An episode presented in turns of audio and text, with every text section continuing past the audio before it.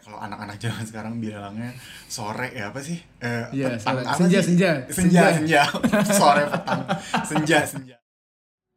Halo, kembali lagi di Positive Vibes Podcast bersama gue Rizvan sebagai host. Hmm, Oke, pada episode kali ini pas banget nih buat kalian yang suka gambar-gambar atau mungkin bercita-cita menjadi ilustrator. Karena kali ini Positive Vibes mengundang salah satu ilustrator atau graphic designer ternama asal Bandung yakni Mas Wastana Haikal.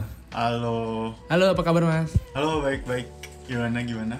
Oke, lagi kondisi kondisi kita tahu lagi pandemi gini nih, mungkin Iya. leb- eh, banyak waktu di rumah. Apakah makin banyak ngegambar nih selama pandemi? Hmm, kayaknya sih hampir sama aja ya karena emang Eh, aku kan hobinya gambar gitu kan jadi kayak sebelum Iya. sebelum sebelum sebelum dan sesudah pandemi tuh sebenarnya hampir sama cuman mungkin kayak lebih apa ya?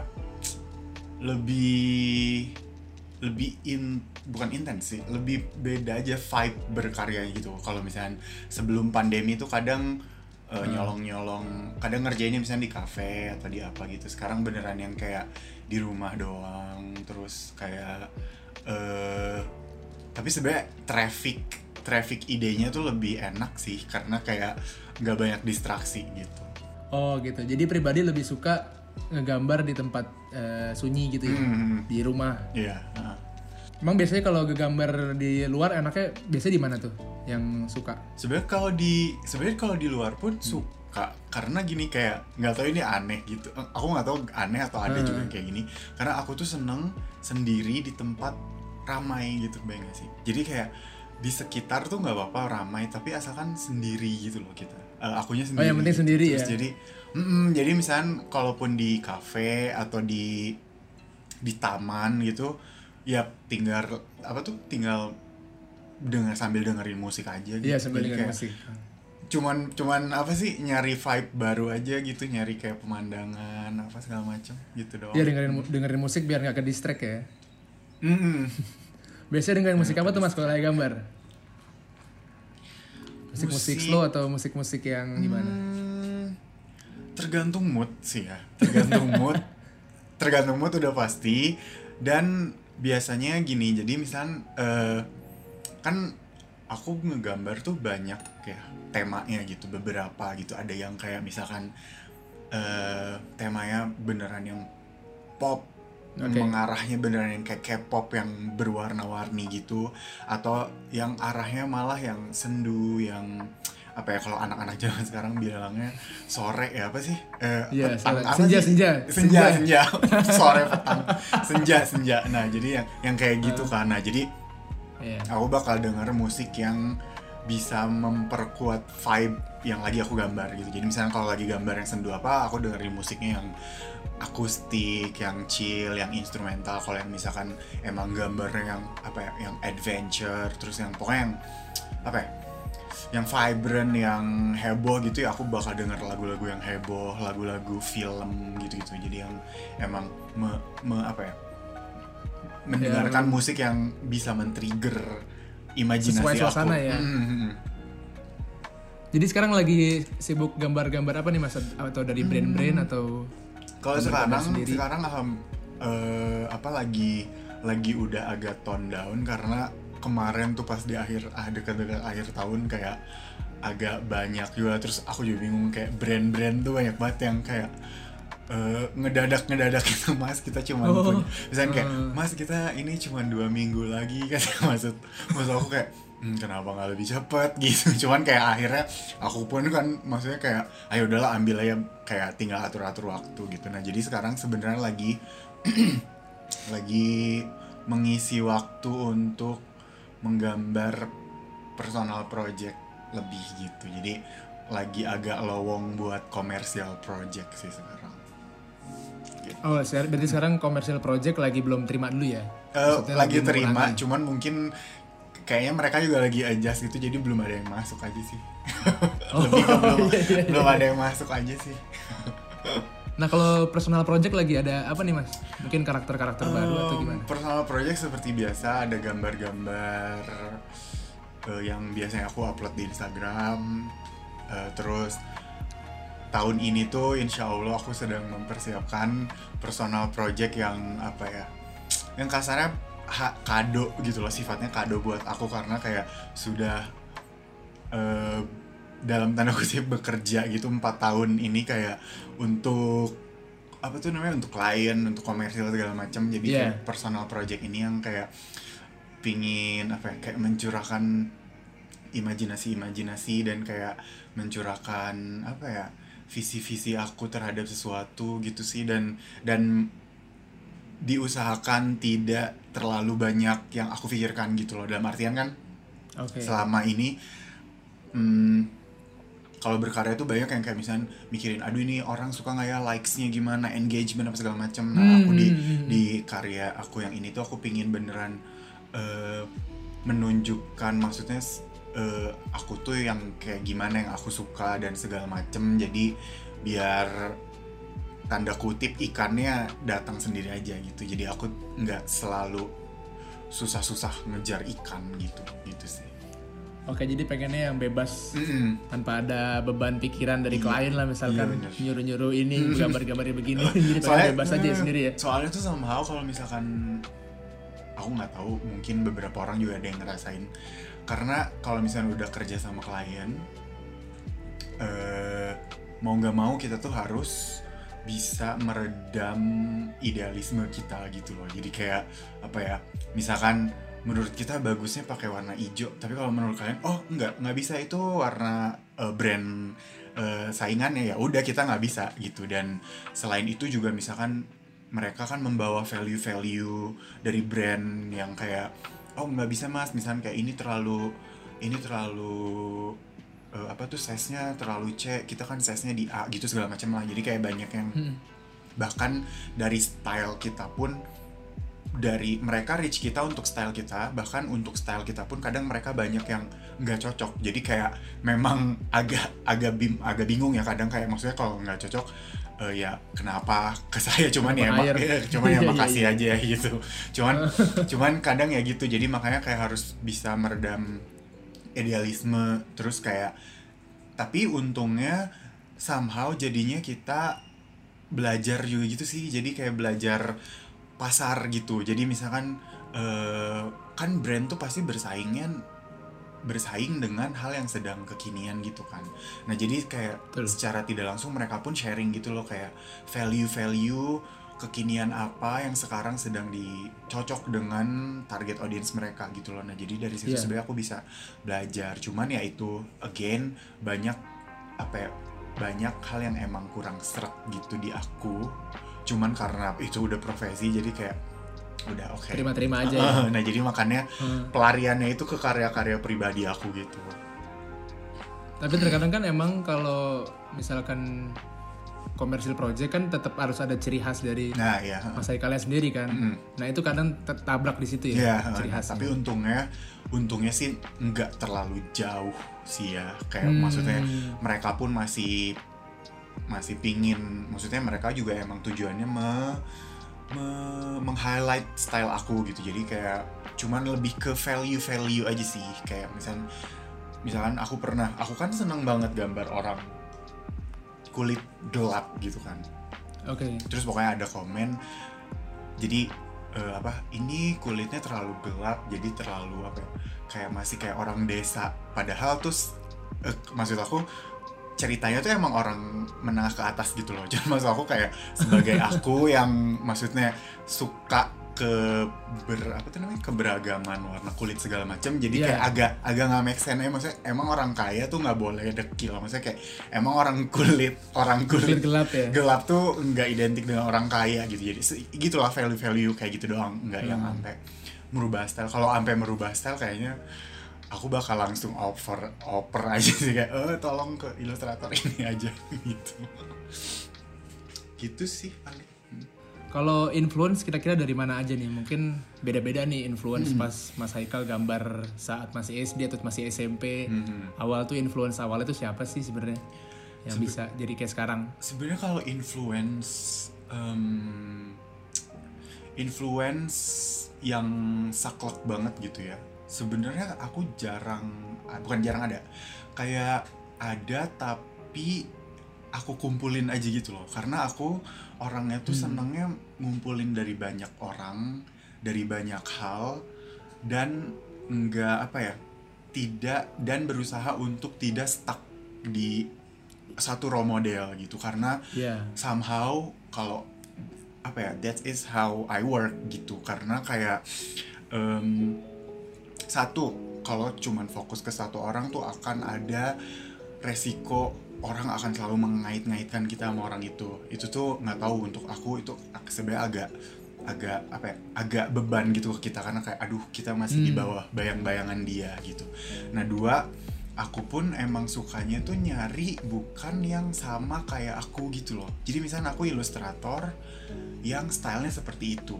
Nah mungkin aku akan nyari referensi itu yang berbeda banget ya? 180 derajat gitu loh. Jadi misalnya aku aku kan vibrant dan kayak maksudnya aku malah aku senengnya nyari-nyari referensi tuh yang kayak misalkan dari science dari apa ya dari dari kehidupan hewan atau mungkin kayak dari dari apa ya dari em, dari budaya. Maksudnya bukan hal yang art gitu loh.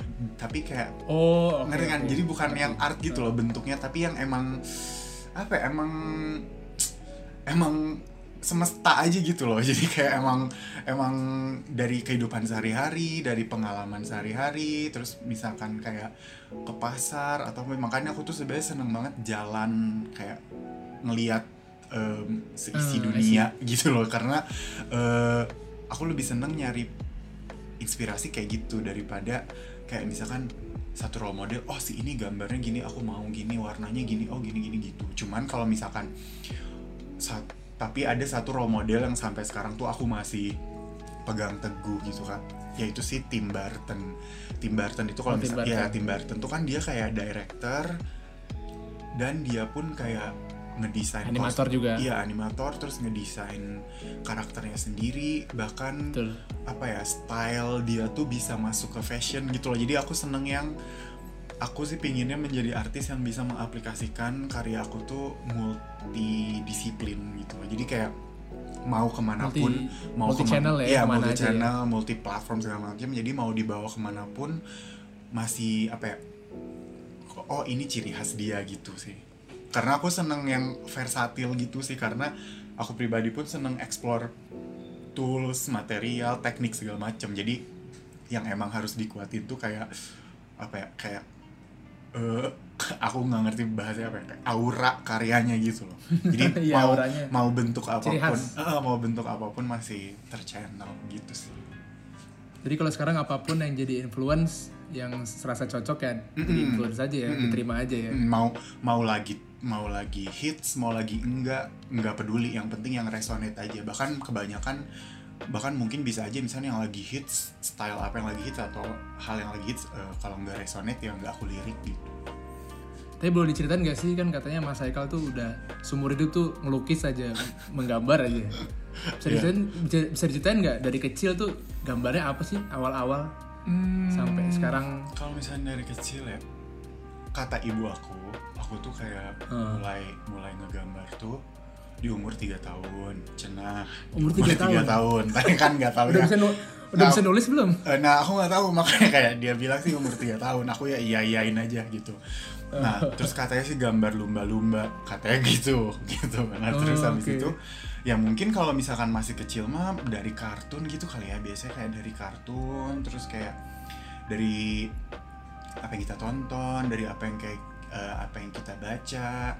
Nah tapi aku tuh emang udah kayak terpapar buku buku cerit buku bergambar apa pun itu gitu jadi kayak misalnya ke rumah kakek diliatin ada misalnya buku klasik yang ada gambar gitu jadi eh, walaupun aku misalkan seharian nontonin kartun gitu selalu ada kayak pingin bikin tokoh sendiri gitu loh. Jadi kayak nyontoin ya? Mm, jadi misalkan misalnya Oh.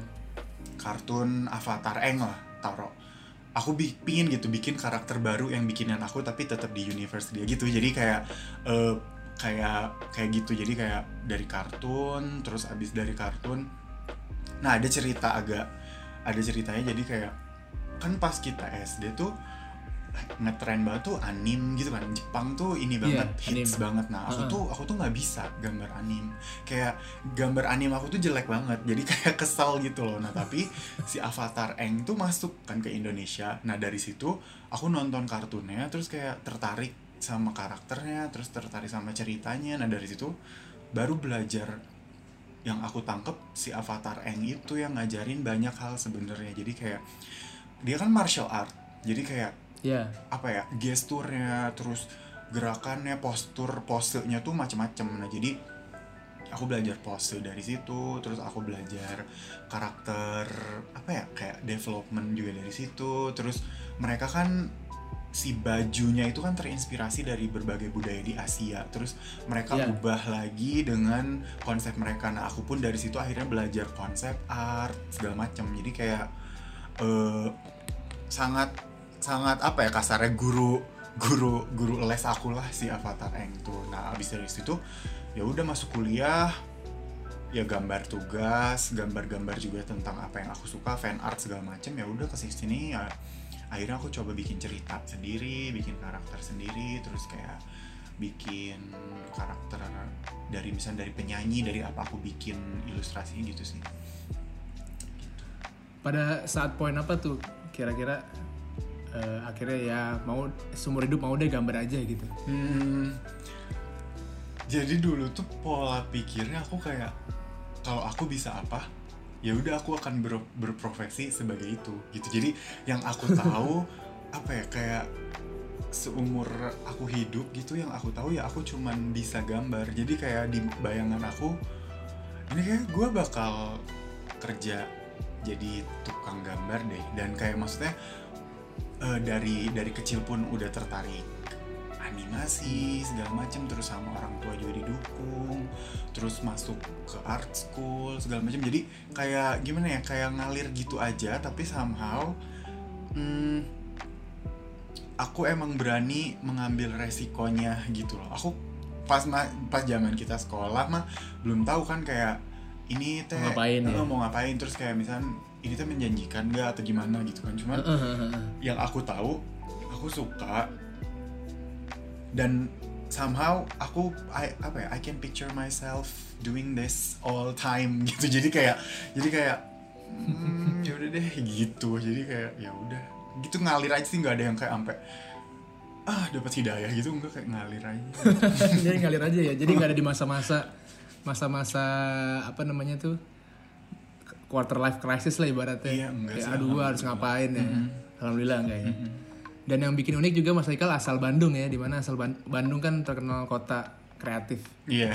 Dan mungkin menjadi ada apa namanya wadah-wadah tersendiri bagi seniman ya. Mm-mm. gimana sih kira-kira seniman-seniman di Bandung tuh? Kalau di Bandung apakah mereka menjadi komunitas atau gimana? Hmm, jujur, aku tuh orangnya tidak lihai berkomunitas. Jadi kayak, eh, apa ya antara Cooper atau introvert aku nggak ngerti. Pokoknya kayak apa ya? Kadang suka jiper duluan gitu kalau misalnya mau masuk sebuah komunitas yang seni gitu. Apalagi oke apalagi pas pas dulu maksudnya pas aku mulai terjun dan keluar dan lulus dari kuliah tuh apa ya si vibe apa ya vibe seniman atau desainer tuh yang masih agak eksklusif gitu loh. Ngerti gak sih? Yang masih kayak ah gitu. Jadi aku tuh mau masuk ke komunitas tuh masih kayak "Hmm, hmm, nggak deh gitu. Kayak ini aja kan lah. waktu itu di ITB seni rupa kan ya? Mm, di ITB seni rupa. Nah, jadi Ah. kayak ya udah jadi akhirnya berkomunitasnya kayak ya udah eh, maksudnya sama temen yang satu jurusan terus atau enggak kayak kenal-kenalan di Instagram gitu aja sih. Jadi kayak emang community-nya enggak yang enggak yang apa ya terikat gitu sih karena aku pun eh, apa ya kayak ya udahlah gitu biar jadi bebas aja gitu biar nggak ada kewajiban apa apa jadi kayak udah mending kayak ketemuan sharing ngobrol gitu gitu aja iya iya jadi Mm-mm. emang mungkin dikirain kan di Bandung kan emang ada gerakan apa Ya, gitu kan. Sebenarnya banyak project- banget project. di Bandung banyak banget. Cuman ya aku emang mungkin apa ya bu emang mungkin aku emang gak cocok aja gitu. Sama yang kayak gitu. Oke. Mm-mm. terus kebanyakan eh, mulai-mulai awal bisa ngerjain komersial project tuh dari mana? kalau misalkan komersil em, sebenarnya dari dari SMA jadi SMA tuh eh, jadi suka kayak misal ada orang orang tuanya ulang tahun atau misal ceweknya ulang tahun atau cowoknya ulang Oh, tahun gitu. oke. terus mereka kayak pesen karikatur gitu loh gitu. Terus yaudah itu ya lumayan lah buat nambah-nambahin jajan. Terus pas masuk pas masuk kuliah juga sama ngerjain kerjaan dari fakultas lain lah. Terus ada beberapa juga Iya. kan dari alumni atau dari kakak kelas gitu.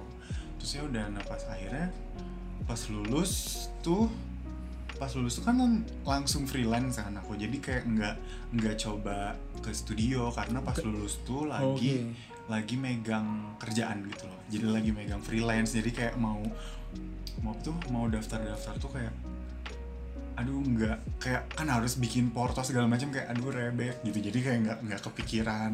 Jadi eh taunya kebablasan sampai today. Nggak nggak Oh, nggak. jadi nggak nggak- nggak sempat ngelamar kerja nggak studio. ngelamar kerja di studio. Oh oke jadi langsung emang langsung freelance aja ya? Hmm, yang sekarang. freelance. Nah nanti untuk personal project nih kembali lagi nih. Itu Hmm. nanti di perlihatannya apakah hanya di Instagram aja atau pengen ada project-project?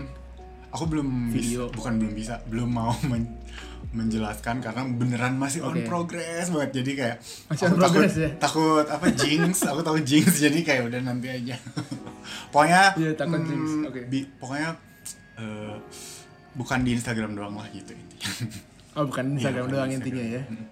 Apakah ada hubungannya juga nih sama musik karena kan Mas Haikal udah rilis dua single ya ya, ampun. dua single Alive dan Butterfly. ya ampun Itu gimana tuh ceritanya bisa bikin musik juga? Em, satu tadi nggak ada sih nggak ada nggak ada nggak ada hubungannya sama musik dua kalau misalkan bisa musik sebenarnya nggak yang bisa bisa banget ya karena emang emang hobi emang hobi aja gitu ya maksudnya kayak seneng seneng melantunkan lagu gitu. Terus kayak maksudnya ibu ibu aku pun bisa nyanyi. Jadi kayak Oh oke. jadi kayak emang pas kecil tuh ya sedikit banyak terpapar hukum-hukum menarik nada gitu. Jadi kayak oh gini caranya gitu gitu terus nah kalau yang kemarin si yang bikin lagu itu itu beneran pure iseng aja sih. Kayak itu tuh kayaknya aku Isengnya berfaedah banget ya. Hmm, itu tuh kayak baru baru pindah ke apartemen jadi kayak apa ya kasarnya sendirian waktu sendirian kan banyak kayak kak nggak ada orang gitu. Jadi bisa bikin musik rekaman segala macam tuh lancar gitu loh. Jadi kayak ah udah bikin musik. Terus kan pas awal-awal mikirnya banyak kan pasti kayak apalagi kayak maksudnya aku kan emang ilustrator gitu bukan yang musik banget. Terus kayak aduh nanti takut eh, apa misalnya di apa apa apa. Cuman kayak ah bodo amat toh eh, apa ya kayak kalau jelek ya ya udah kalau misalkan ada yang suka ya udah jadi kayak udah keluarin aja kayak maksudnya mau di mau dirilis mau enggak juga teh nggak nggak ada efek apa-apa gitu jadi kayak Nggak ada efek apa-apa Hmm, ya. jadi kayak- Iseng-iseng aja ya. udah aja di post gitu Tapi ada rencana bikin musik lagi? Ngeluarin single lagi ada? Eh, ada tapi nggak direncanakan lebih ke itu karena aku lagi kan sekarang nih hobi gambar aku udah jadi kerjaan kan nah jadi si musik ini aku mau coba Ah. keep as a hobby aja dulu Hobi. Eh, jadi nggak nggak ada nggak mau tuntut eh maksudnya nggak mau banyak tuntutan gitu Oh gitu. Mm-mm. Kalau video-video juga bikin bikin sempet sempet bikin juga ya? kalau video sih lebih ke emang animasi gitu sih kalau yang video Oke. shoot gitu wah masih zero banget ilmunya. Jadi kayak lebih lebih enak yang animasi gitu. Karena lebih apa ya ya satu emang bisanya itu doang. Terus kayak eh lebih enak aja gitu bisa kayak mengatur angle, mengatur warna, mengatur apanya tuh bisa dengan tangan kita gitu kan. Maksudnya dengan digambar. Jadi kayak ya aku lebih memilih animasi atau motion graphics Berarti sempat ngambil course motion graphic juga, kayak anima animasi juga sempat. Soalnya kan beda sih. banget tuh kan sama kita ngegambar kan. Iya, ya, enggak sih enggak ngambil course. Jadi kan aku tuh di kuliah tuh DKV peminatannya multimedia. Jadi multimedia tuh yang kayak isinya game, video segala macem nah aku konsentrasinya di animasi nah cuman pas di kuliah tuh nggak diajarin sama sekali software gitu. Jadi kayak diajarinnya Oh, iya, iya. diajarinnya beneran beneran permukaan banget beneran kayak gerakin cuk cuk cuk gitu. Nggak yang sampai wah gitu. Nah jadi kita mau nggak mau harus belajar sendiri. Nah untungnya waktu itu tuh ada temen aku dari SMK nah dia tuh di SMK-nya SMK multimedia. Nah jadi akhirnya kita belajar animasi dari dia gitu loh. Kayak cara dari gambar di Photoshop terus dimasukin ke After Effect gimana gitu segala macem. Nah sejauh selebihnya ya aku ulik-ulik sendiri gitu so kalau kayaknya kalau masuk course nggak tahu somehow tuh tendensi aku agak kayak apa ya kayak ada tendensi kalau misalnya masuk course jadi kewajiban terus jadi banyak apa ya harus bisa ini Kerjaan. dalam waktu sekian jadi kayak nggak chill Iya. nggak chill gitu loh belajarnya dan jadi nggak ada eh, penasaran malah nanti misalnya ada PR apa segala macam kan males gitu loh jadi kayak udah ah, belajar sendiri Iya aja iya gitu benar benar benar. Soalnya kan ya beda banget kan apa software kan juga cukup sulit lah ya. Mm-mm. Animasi beda kayak beda sama harus kita gambar. harus teliti banget tapi kayak kalau pas Nah, udah kira-kira- eh, pas udah gerak tuh kayak eh bisa juga gua ngegerakin benda gitu Nah kira-kira animasi yang udah bisa ditonton sama pendengar ada gak nih? Eh, sebenarnya kalau animasi sih banyak sih di di Instagram. Aku juga banyak posting animasi tapi yang emang cuman kayak semenit atau nggak paling kayak tiga menit. Ada beberapa juga aku posting di YouTube sama namanya juga Wastana Haikal. Di situ ada kayak ada animasi TA aku terus ada tugas animasi juga. Gitu paling di platform-platform aja sih kalau ngeposting animasi di sosmed Oke, Mas Haikal, ada gak sih saran-sarannya buat pendengar yang bercita-cita juga jadi ilustrator Mm-mm. atau graphic designer? Kira-kira apa sih yang mesti mereka punya gitu? Hmm. Sebenarnya yang harus tekad sih. Sebenarnya ini general ya, general ya. Maksudnya untuk semua eh, genre pekerjaan gitu kan tekad tuh nomor satu. Nah di ilustrator bahwa menjadi ilustrator, menjadi artis itu pun tidak jauh lebih beda gitu. Sebenarnya kayak kalian tuh harus apa ya percaya dan berani untuk gagal gitu sih. Aduh emang emang klise banget ya, tapi kayak emang emang kayak gitu udah artian kayak begitu. eh, gimana ya? Apalagi kan apalagi zaman sekarang banyak banget yang jadi freelance ilustrator sebanyak itu. Bahkan mungkin bahkan kayak dari apa ya, dari anak kuliahan gitu loh. Yang bahkan pas aku lihat gila kayaknya di umur kuliah yang segini gue belum segini deh gambarnya. Atau enggak kayak kayaknya belum se belum seterbuka ini eh, apa tuh namanya?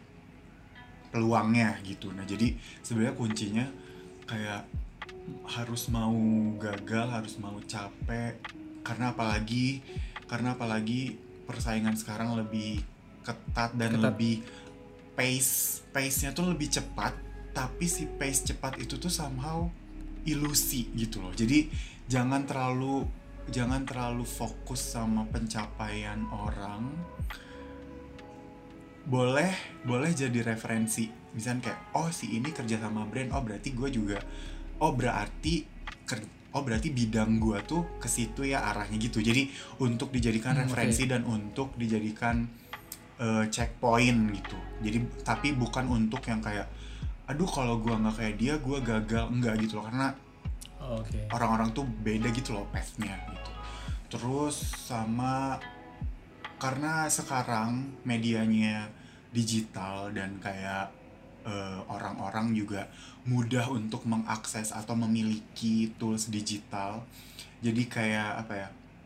Penir peniruan eh apa sih bahasanya? Pe- pe- Plagiarism. Nah, plagi, pe- plagiarism tuh sangat mudah gitu kan dilakukan gitu. Iya. Nah, jadi kita harus juga apa ya sebagai artis tuh tidak usah capek apa ya tidak usah terlalu memisahkan kayak ngasih tahu ke orang ih ini stylenya mirip ini sih. Tapi kayak kitanya yang harus aware gitu terhadap kayak misalkan eh, jangan apa ya jangan kalau misalkan dapat referensi diolah lagi gitu. Jangan plek-plekan gitu. Jangan kayak maksudnya Em, karena itu tuh untuk apa ya sebagai tanggung jawab kita dan nanti ke depannya juga gitu loh. Tapi kalau misalnya sebenarnya kalau misalkan untuk di awal-awal sih nggak apa-apa. Cuman tetap harus gitu loh jangan nyamannya jangan terlalu lama gitu. Terus apalagi ya itu sih kayak berani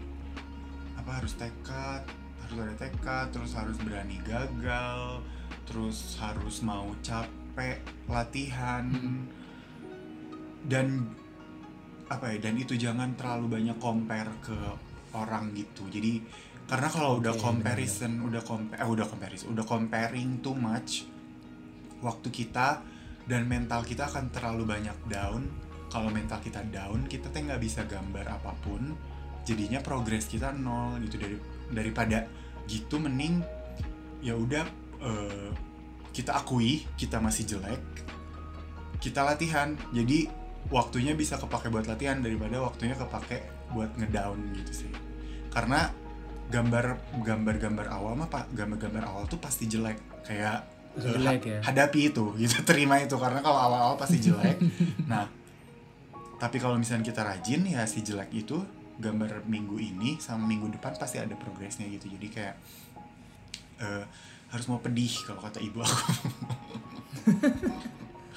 Berarti yang penting percaya aja dulu sama karya diri sendiri ya. percaya dan kayak kalau udah percaya kalian harus komit juga gitu sama resikonya Oke, penting juga tuh. Kadang-kadang orang percaya aja tapi nggak Mm-mm. dikerjain, ya, Iya, nggak per- komit. percayanya tuh kadang ya maksudnya aku pun manusia gitu kadang kita merasa percaya Iya. saat kayak kita sudah memfanta apa fantasizing kayak oh gue bisa dapat project ini sama si ini oh, wah, wah, wah, gitu nanti di saat jebret kita nggak dapat sama sekali kita bisa kayak aduh kayak gue enggak gitu padahal siapa tahu emang jalan kita emang harus lebih perih daripada yang lain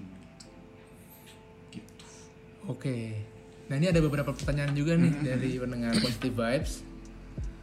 Gimana sih caranya dapetin karakter gitu? Karakter dalam suatu gambar. Mungkin maksudnya masih ada beberapa yang kehilangan apa ya jati apa karakter ma- masing-masing gitu jati dirinya nggak tahu nih mau ke mana gambarnya Hmm, style gitu ya style ya Mhm. Jadi sebenarnya ini banyak banget yang nanyain kayak gini dan kayak aku pun sharing dan hampir beberapa teman ilustrator pun kalau ditanya kayak gini tuh kadang jawabnya kayak ya, la- ya? latihan aja gitu karena emang kayak gimana ya eh, sesuatu tuh akan ketemu kalau kita cari gitu. Nah nyarinya itu latihan gitu loh. Emang mau nggak mau emang latihan gambar terus.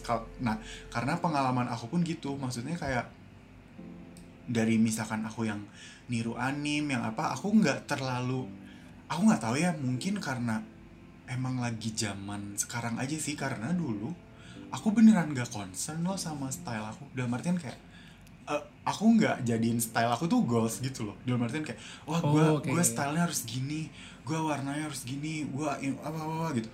Kayak nggak ada kriteria apa pun jadi kayak emang beneran gambar yang resonate aja sama kita. Nanti lama kelamaan akan piling up gitu loh akan mengerucut gitu loh dari dari referensi yang misal segambreng akan kayak lama kelamaan seiring berjalannya waktu kita menggambar latihan tuh nanti makin ngerucut dan itulah yang membangun style kita gitu loh. Jadi kayak eh, pengalaman berkarya dan pengalaman pribadi.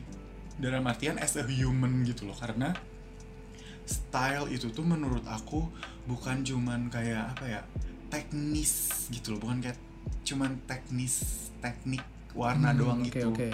somehow cara kita menjiwainya cara kita menghormati karya kita cara kita menyayanginya terus per apa ya pertumbuhan emosi kita yang misalkan dari anak kecil baru lulus kuliah terus akhirnya mature itu tuh pasti akan berubah style kita. Nah jadi daripada fokus menemukan style mending kayak fokus apa yang gue suka gitu apa yang gue suka apa yang apa ya kumpulin aja kumpulin aja jadi jadi pemulung aja kita jadi hoarder gitu loh kalau kalau menurut aku ya eh, kuncinya gitu.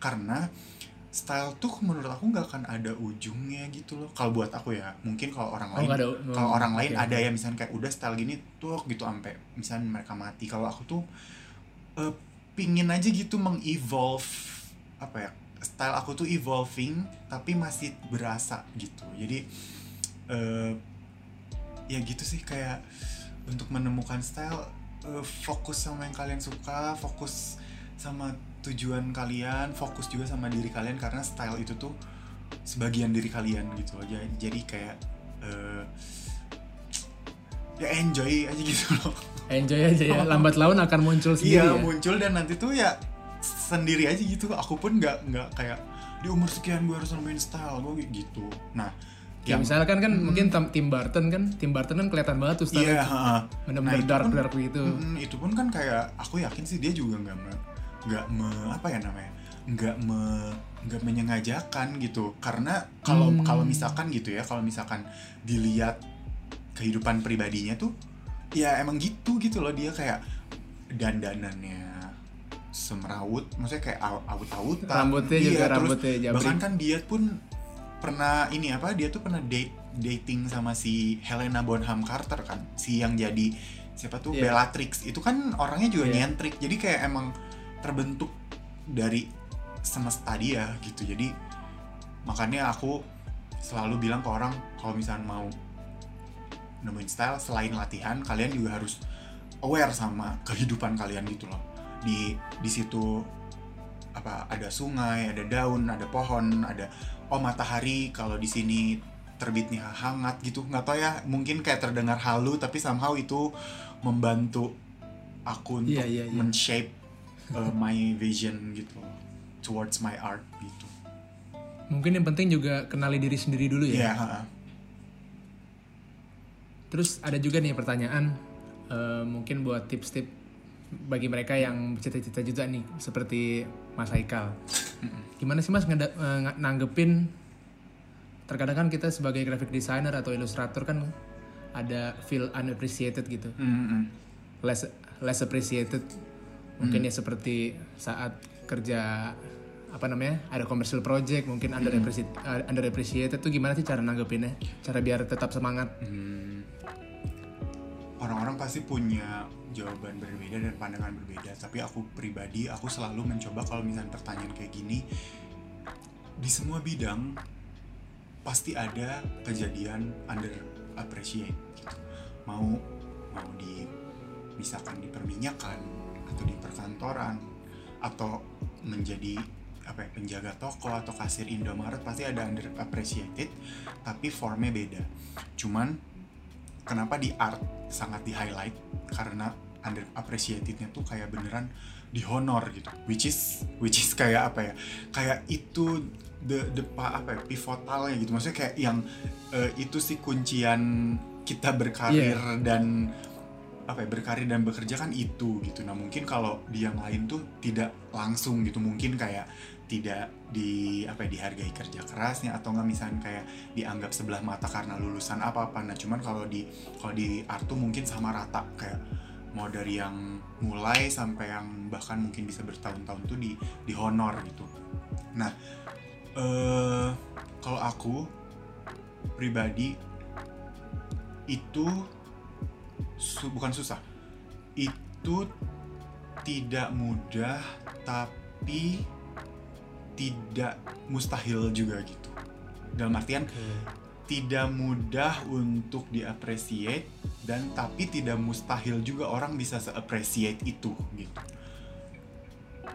Banyak kok di Indonesia yang kayak taruh misalkan siapa ya?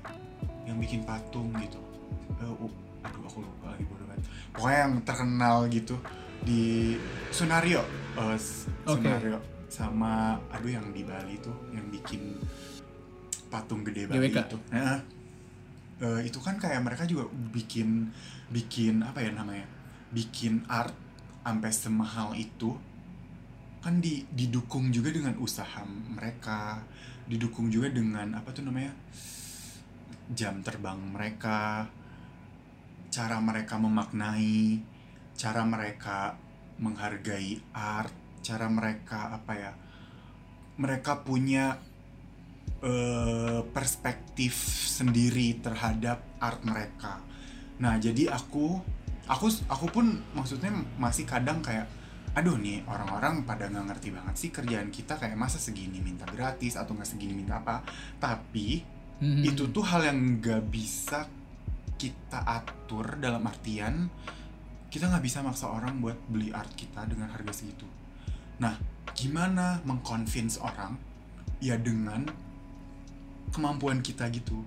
Jadi kita tunjukkan visi kita dalam melihat apa ya dalam bikin art tuh kayak gimana. Kita liatin eh, apa tuh namanya skill kita. Kita rajin kalau zaman sekarang mungkin kita rajin upload kita juga harus belajar juga mungkin cara bisnis gimana memasarkan art gimana. Kita mungkin juga harus belajar target audience itu apa. Kayak apakah siapa tahu yang nggak ngerti art itu maksudnya bukan ngerti art yang tidak bisa mengapresiasi kamu memang bukan orang yang mengerti art gitu ngerti nggak? Memang bukan Oke. orang yang seharusnya ada di ekosistem kamu. Jadi daripada kayak mikirin orang yang nggak ngerti-ngerti mending kita apa ya kita capek sendiri untuk menggali industri kita ataupun kita juga selain itu harus agak rasional dalam artian gini. Misal ada beberapa freelance yang gini aduh gua misalkan udah nggak ada pendapatan apa segala macam. Misalnya ada orang mau bikin logo cuma 150 ya kalau misalkan gua nggak ambil gua nggak makan gua nggak bisa bayar apa. Itu menurut aku misalnya saat itu diambil itu nggak salah. Dalam artian apa ya? Hmm, gimana ya? You are being rational and you are being responsible sebenarnya. Itu tuh kamu sedang mencoba responsibel sama apa yang kamu pilih gitu loh.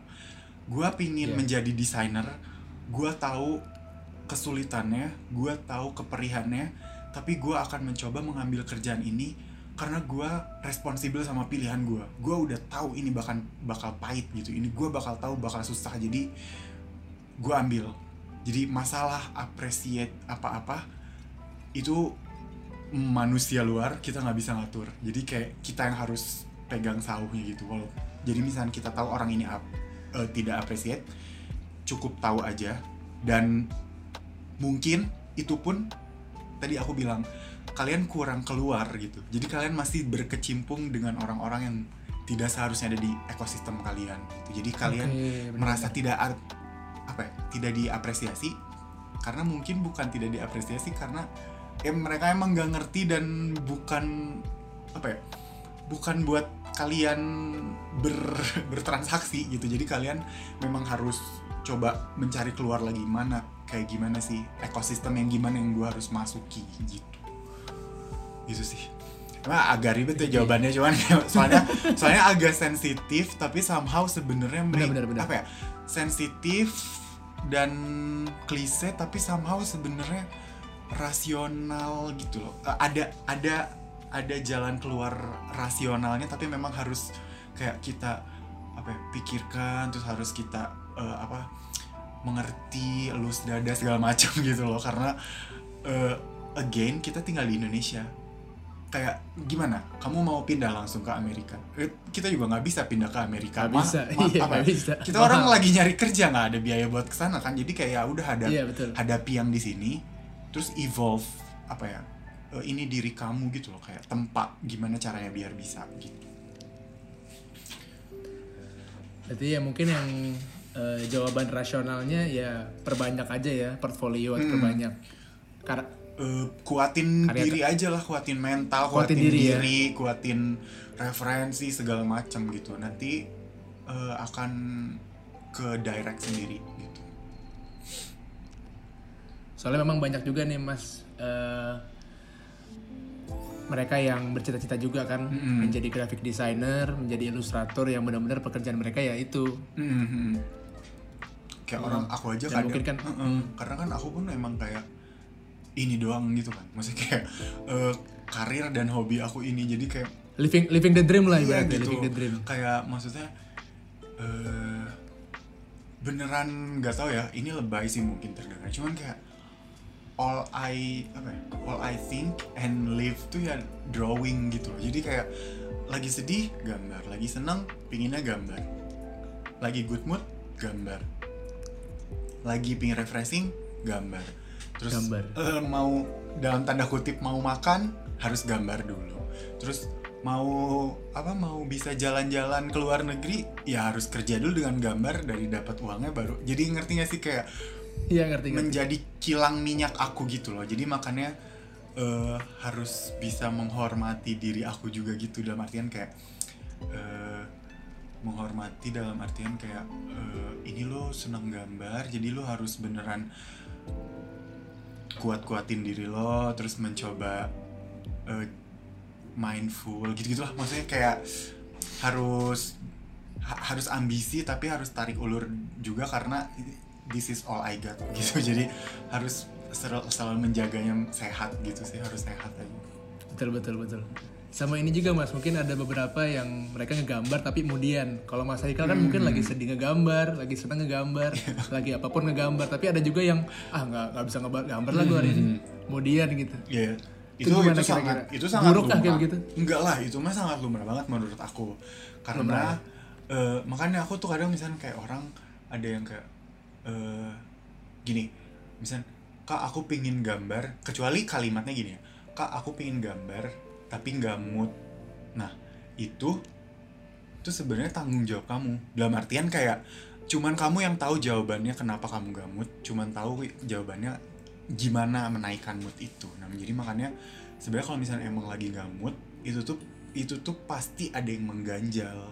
Nah, PR-nya itu mencari apa yang mengganjal itu. Bosan, lapar, atau pingin jalan-jalan, misalnya ngelihat komplek atau apa. Jadi pasti ada gitu. Nah, makanya aku kalau misalkan mentok nih atau nggak kayak aduh gue lagi nggak mood. Kenapa? Aku aku nggak langsung menyerah gitu. Dalam artian kayak nggak langsung "Eh, udah gue nggak bisa gambar atau apa. Kayak aku coba mikir ini kenapa ya gue nggak mood ya? Gue lagi lapar atau gue lagi bosan gitu. Jadi kayak misalnya ternyata lapar makan ya udah mood lagi gitu. Jadi karena mood mood apa ya mood being moody itu tuh tricky Being gitu moody. being moody tuh tricky. Kayak kan apa ya pik otak kita tuh ja bukan jahat. Bahkan kita tuh bisa ditrik gitu loh sama pikiran kita gitu. Nah jadi kalau misalnya lagi mood tuh bisa aja apa ya form of laziness gitu loh. Bukan form of uh, art block gitu. Nah jadi kalau misalkan itu udah jatuh ke lubang laziness terus malah jadi procrastinate apa procrastinate dan malah jadi kayak nanti tuh bisa jauh lagi kayak self loathing lah terus bisa ke dalam Hmm. lagi kayak ngerasa enggak apa self worthnya rendah apa segala macem jadi kalau lagi moody itu emang kita harus teliti aja sih kenapa kita nggak moodnya gitu karena kalau terlalu mengali apa kalau terlalu mendalami dan nanti kita terlalu tertimbun di dalam makin dalam makin makin nggak bisa lihat gitu perbedaan moody dan being un apa ya, being unmotivated Ignorant. and lazy and ido- ig- Oke. and ignorant gitu Ya jadi jangan diikutin terus ya mungkin ya Mm-mm. ibaratnya nggak usah mungkin diikutin kayak terus moody. se- se- as simple as mungkin lagu yang lagi kalian denger mungkin kalian udah denger itu kayak satu bulan ini jadi kayak coba denger lagu baru gitu gitu sih biasanya aku Iya, heeh. iya, bisa karena kayak benar, misal coba cari lagu baru atau coba makanan baru misal aduh gue pingin eh, pingin pizza ya udah aku langsung order pizza gitu kayak gitulah kayak karena biasanya kayak cuman masalah kecil doang yang bikin moody tuh Oke Mas Haikal ada pesan-pesan lagi nih mungkin buat mereka gimana caranya biar tetap selalu positif dalam berkarya. Hmm, untuk selalu positif dalam berkarya. Hmm, Iya. Gimana ya? Em, mungkin kalau misalkan untuk selalu positif agak naif gitu ya. Maksud aku kayak eh, kita manusia, kita pasti ada kayak kita pasti ada kesempatan tidak bisa meresist negativity gitu. Cuman kita harus mindful aja sih, harus mindful sama yang lagi kita lakukan gitu. Jadi misalkan aduh, gua bete progres gua segini-gini aja. Yang lain udah dapet klien padahal gue seangkatan gue lulusnya sama atau apa. Nah gak apa-apa kalian akui dalam tanda kutip kegagalan kalian tapi kalian pun harus mindful mindful dalam artian apa dibalik cobaan ini tuh apa gitu. Apakah memang akunya lagi mau dilatih lebih lagi? Atau mungkin ada sesuatu hal yang aku tidak perhatikan dalam artian misalkan soalnya gini kadang kita ngejar kita ngejar eh, standar dia.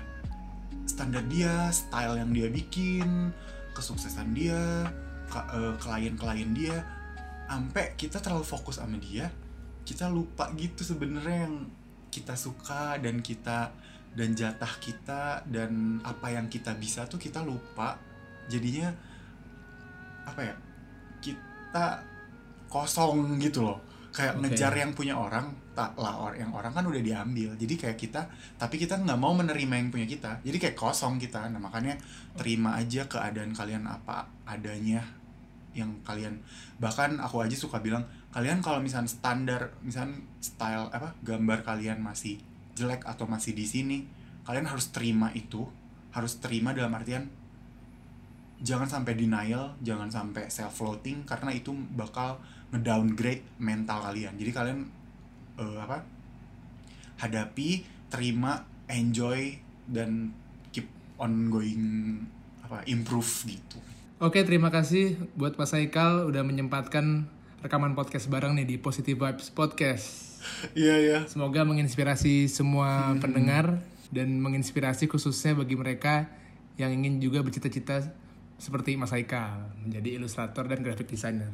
ya thank you juga udah ngajakin rekaman podcast ini walaupun kita berjarak sangat jauh tapi tetap masih bisa berkesempatan buat ngisi apa ya ngobrol-ngobrol aja di sini gitu ini apa ya podcast pertama juga jadi kayak agak eh, ya apa pengalaman baru gitu Oh iya podcast pertama juga ya, sebelumnya belum ya. iya ya belum pernah sama sekali Oke, terima kasih buat yang udah dengerin.